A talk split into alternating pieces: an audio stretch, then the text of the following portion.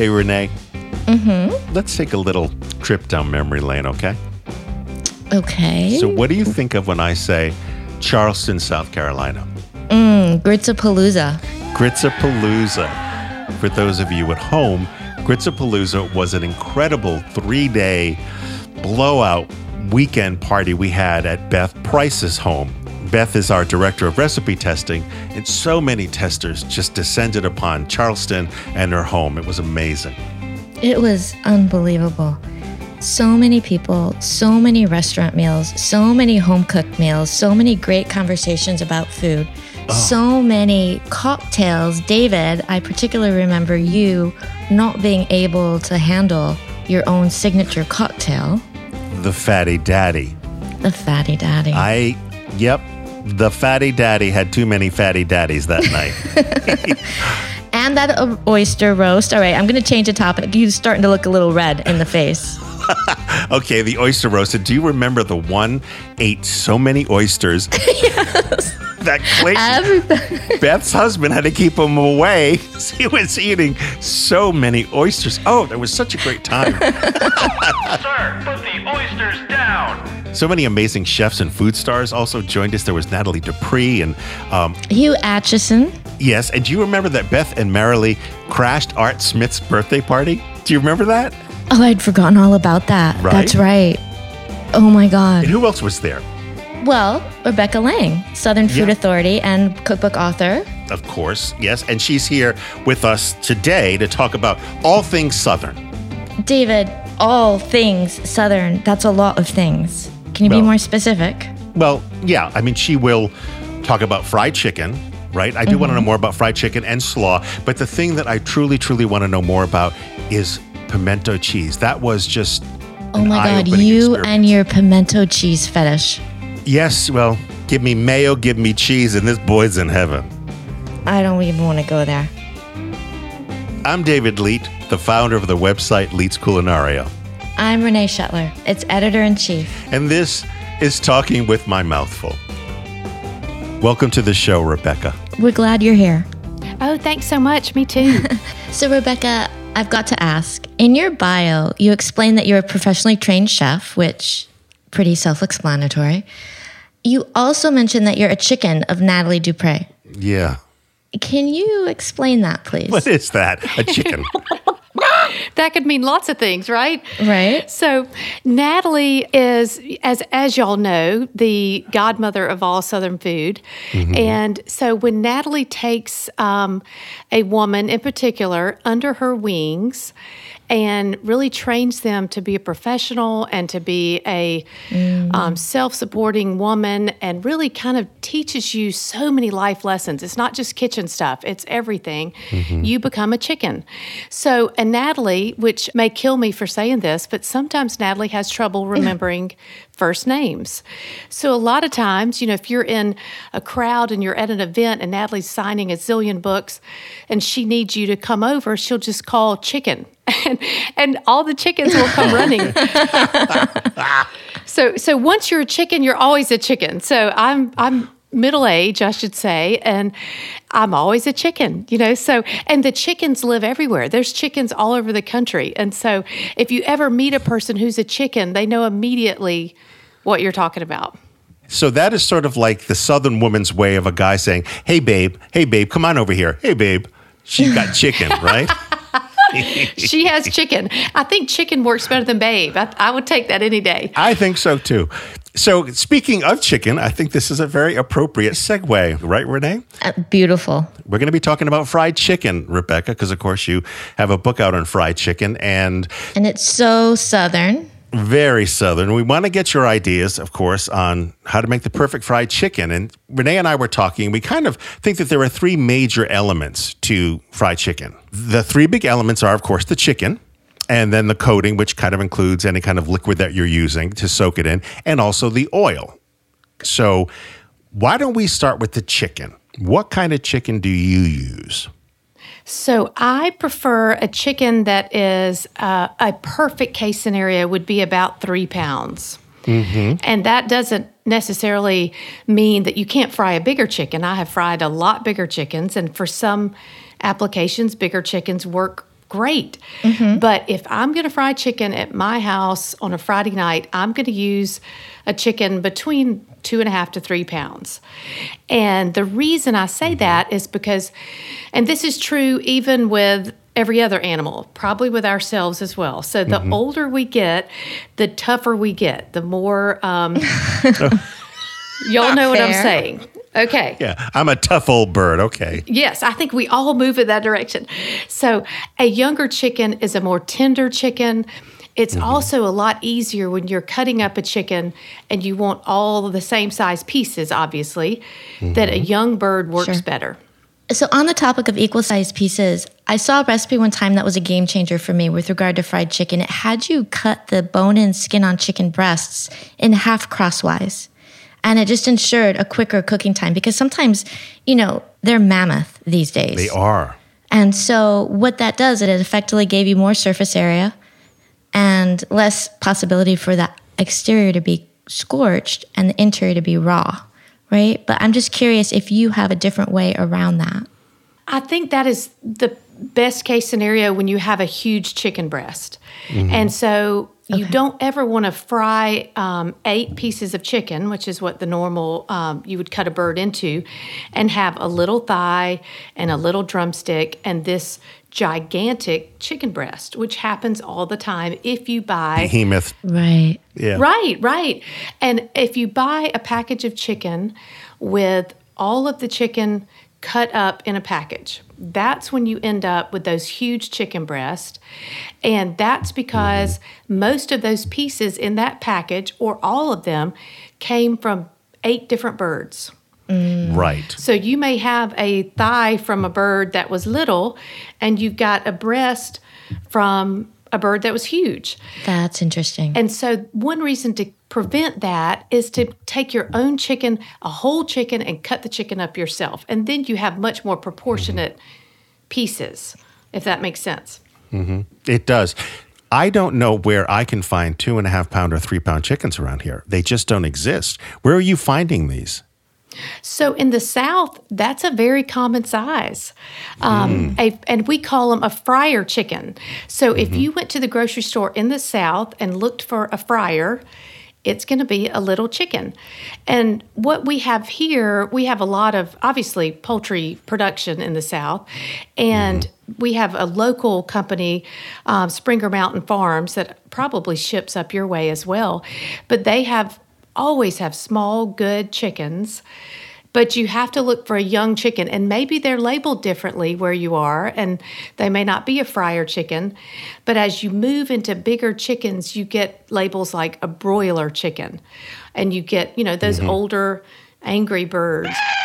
So you want to look for the little ones. Angry birds. Very funny. Angry Birds. If you can't find the little bitty guys, then just go ahead and mm. and fry nothing but drumsticks or fry nothing but thighs, which is my favorite cut of chicken by far. nice. Mine too. And that's a great tip. You know why? Because the average size up here is between four and five pounds. We've had mm-hmm. some five and a half pounds. That's like a turkey. It's like a, tr- it's right. It's like a small cat, you know? Yeah, And it so is. it's hard to find two and a half pound. And get that visual here. out of my mind. okay, so enough about chicken. I don't want David to go on. Uh, what about the coating, right? Do you brine it first? Do you flour it? Do you batter it? I have done all of the above countless times. And really, if you want to get down to the heart of the tradition in the South, it's buttermilk brining. And the reason that we soak it in buttermilk is because buttermilk was very common. It was everybody had buttermilk.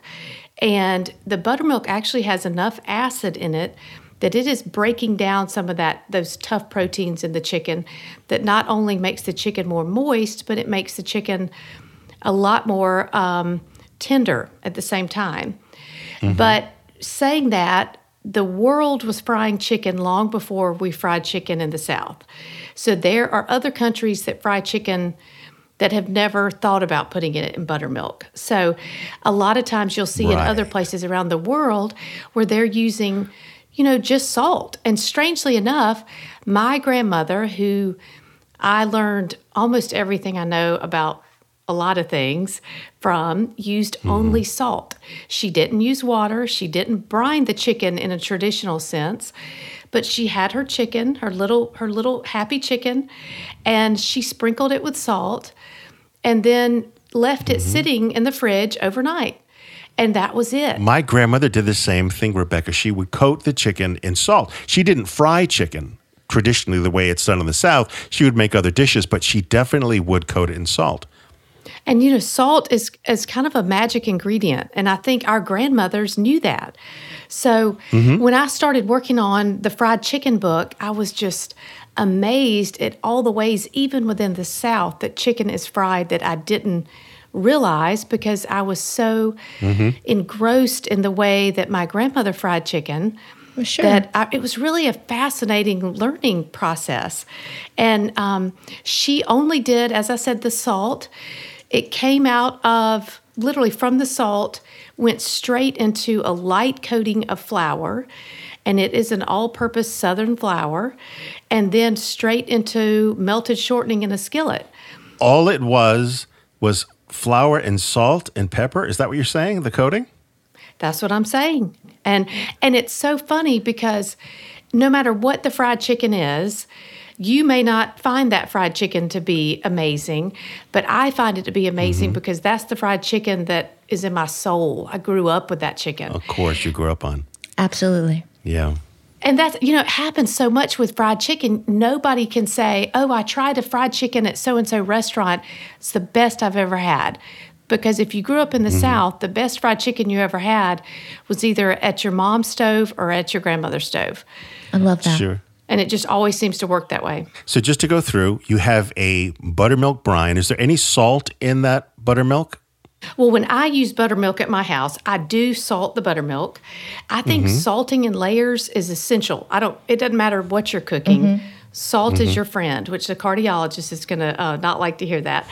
But I do put salt in the buttermilk, and I think really using whole buttermilk. I don't know what y'all can find where you are, but for us in the South, finding whole buttermilk doesn't make any sense, but it's difficult.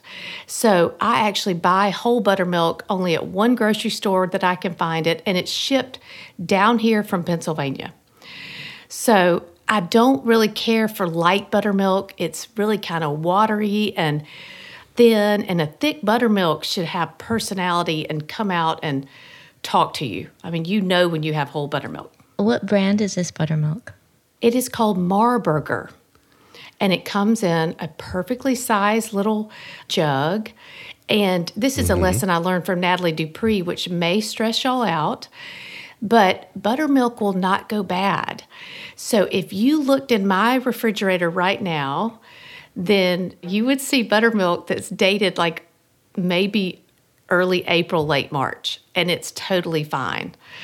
Readers, we are not recommending that you do this at home. We're just sharing our own personal experience of our guest. We take no responsibility whatsoever. You're taking your health in your own hands, listeners. So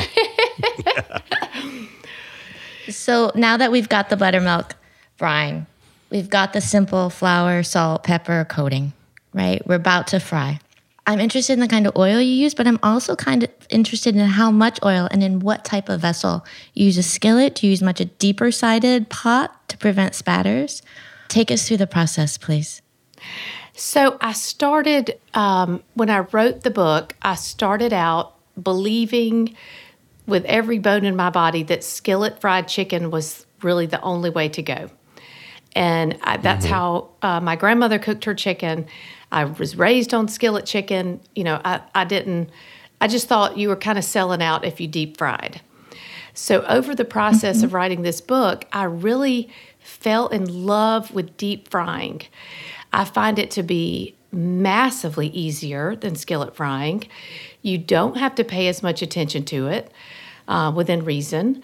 And it's so much easier to control how the chicken browns. And I say that because Yes. when you fry in a skillet, you have to really stand there and turn the chicken. You know, you've got you'll easily get too brown on one side and not be brown enough on the other. Mm-hmm. And when you have that little tiny dark spot from the chicken when it's frying in a skillet, where it's sat on the bottom just a, you know, quarter of a minute too long. I learned this from my grandmother. That's called the kiss. So if that chicken Oh sat on the bottom of the cast iron skillet for a little bit Yep. too long, it has that little spot. Mm-hmm. But you don't have any kisses when you're deep frying. So there's no Well, if that's called a kiss, I have to say that when I fry chicken, mine have hickeys. They're just loaded with hickeys because I always do them in a skillet. This is really great to know. Okay, I'm picturing your old angry birds covered in hickeys at this point. It paints quite the visual. Yeah. So the Rebecca Lang method of frying chicken is you have a salted brine that you put the chicken in for how long? Overnight. Overnight. Then it goes into a flour, salt, and pepper coating. And then it goes into a deep fryer, which you use shortening, right? When I'm deep frying, I actually use most of the time canola oil. Canola oil. Well, that is a very simple process. I think I'm going to start changing up how I do fried chicken because, as I said, my chicken is loaded with hickeys. So I'm going to try this version. We can't have that. okay, now that we've got our perfect fried chicken, what about the side, right? What about the slaw? Rebecca, we've got two of your recipes on our site a South Carolina slaw mm-hmm. and a lime slaw. I know that's kind of classic combination, but why do you think that is? I think with a slaw that it's normally tangy and it's kind of that perfect marriage of something tangy and um, crunchy and sometimes a little bit sweet against this chicken that's so salty. It's just like they were made to go together. Uh, it's a it's Yeah. a perfect marriage. I like it. Balances one another out. So, of course, there's a million and one slaws, just like there are fried chickens.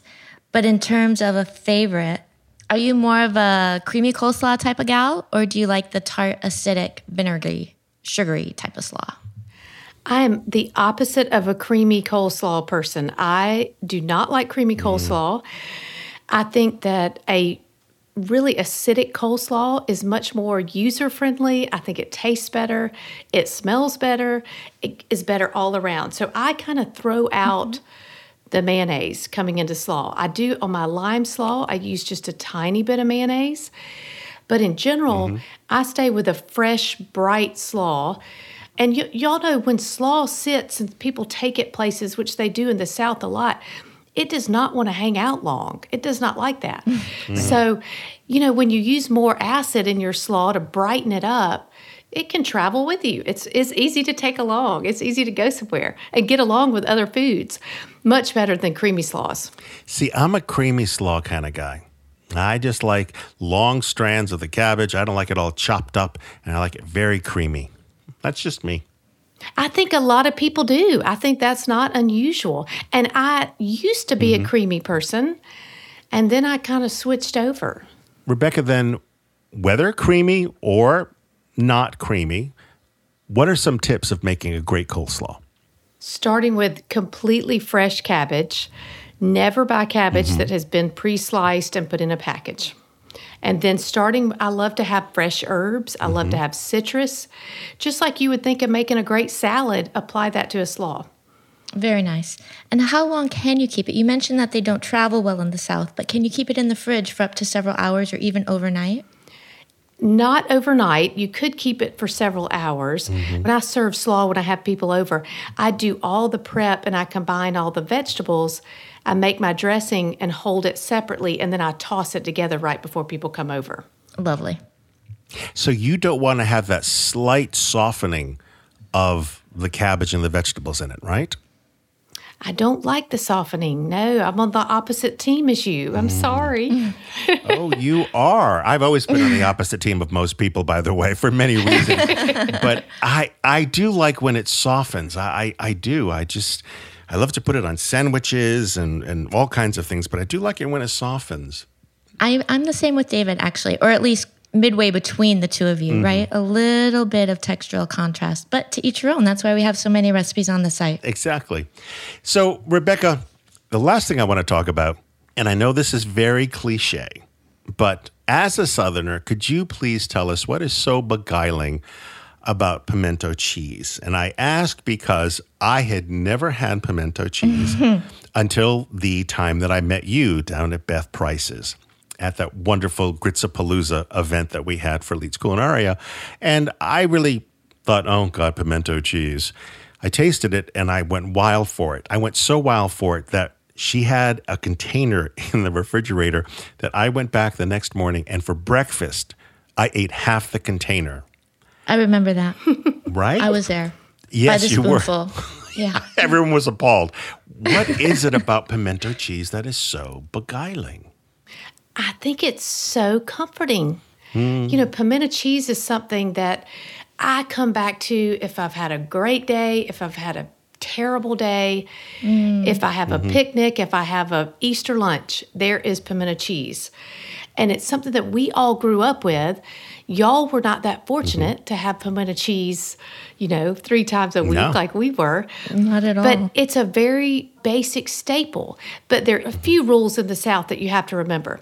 And this may not be the case for y'all. But so when I was growing up, put there was pimento cheese for sale in the grocery store.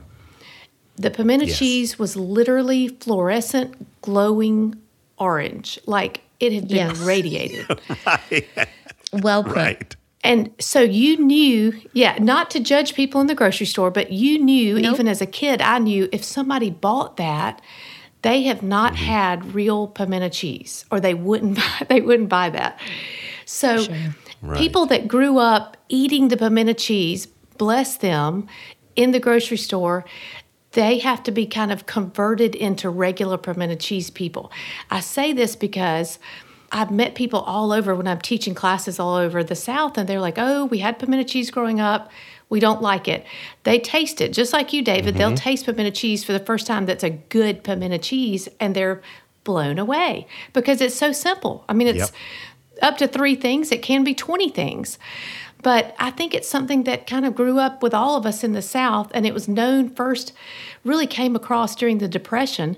It was a food that was economical to eat and to economical to make, and pimentos were grown in Georgia and canned in Georgia. So pimento cheese kind of just spread about, and we can't get enough of it to this day. It's everywhere.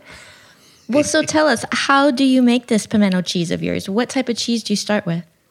So I have made a zillion pimento cheeses and I like to do it different all the time, but my basic go-to pimento cheese that lives in my heart is nothing but extra sharp cheddar cheese, mm-hmm. mayonnaise, a little bit of With grated Duke's, onion. This may be the version you had. Yes, Duke's all the way. Mm-hmm. And then my mom always put a touch, like a little tiny splash of Worcestershire. Mm-hmm. And I like to have that in it just because that gives it a little bit more depth to it.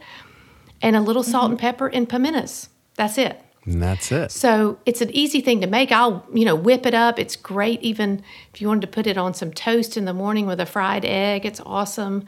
But I, I've made it so many different ways. Yeah, you. Everybody has their different pimento cheese. It's very personal. So people in the South know who makes good pimento cheese and who makes bad pimento cheese. So you know where Oh, now this is interesting. you know the pimento cheese that you want to eat and the ones that you kind of, you know, aren't in the mood for today. You're like hoping the dog is around so you can kind of like stealthily Yeah. Give it to the dog. backhand it. Yeah. Now, I have made pimento cheese hand pies. Have you ever had those? Mm. I have not, but I think I would love them. Doesn't that sound good? That sounds very good. Sounds amazing. I think I've seen on southern menus like grilled ramps and grilled scallions with pimento cheese kind of melting on top. Mm. That's always intrigued me. I think melting pimento cheese is almost better than, you know, pimento cheese that's not melting. Even I've even done cheeseburgers that are filled and stuffed with pimento cheese. So after they're oh, grilled wow. and you bite into mm. it, yeah, it's That's great. wonderful.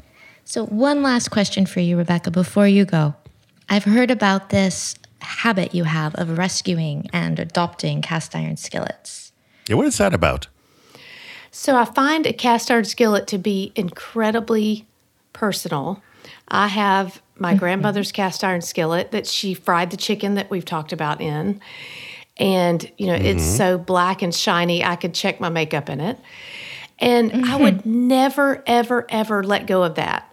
So if I see at a yard sale or at a estate sale a, a cast iron skillet that is being given away by somebody's family, number one, that mm-hmm. person deserves to come back and return the favor to the family member that put it out for sale. But second, it needs a home and it needs somebody to love it because they're made to be loved and they are such a workhorse. Most people that use a cast iron skillet work it to death, and that's what it's made for. So I never want them to be unloved. And so they come in my kitchen and they start frying chicken, and that they're all happy there. I think maybe your next book should be about cast iron skillets, or at least your next poem. That's a good point. It should. Rebecca, thank you so much for coming on the show. We loved talking fried chicken and slaw and pimento cheese with you. It was really a pleasure. Thank you. I had a great time, y'all. Thank you. Rebecca Lang is a recipe developer and author of seven books on Southern cooking. She is a ninth generation Southerner, so don't you go doubting her pedigree. You can find Rebecca at RebeccaLangCooks.com and on Twitter and Instagram at Rebecca Lang Cook. I say, young lady, can I have a menu and a big old glass of sweet tea? Renee, I'm sure that with having Rebecca on the show, you must have some marvelous Southern specialties lined up for next week. I do.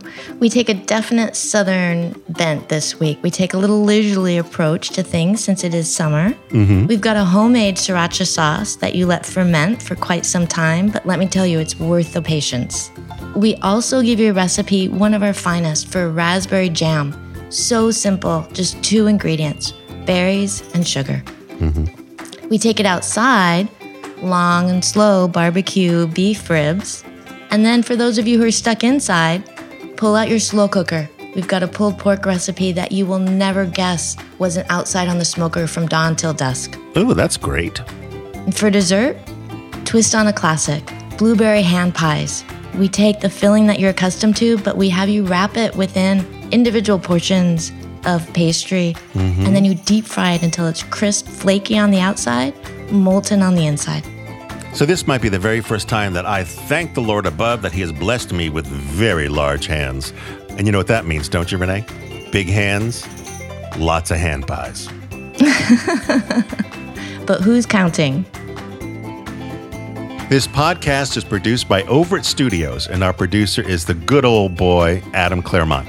You can reach Adam and Overt Studios at overtstudios.com. Remember to subscribe to Talking with My Mouthful on your favorite platform and listen to us wherever you go. And if you like what you hear and want to support us, leave a review and rating on iTunes. Ciao. Ciao.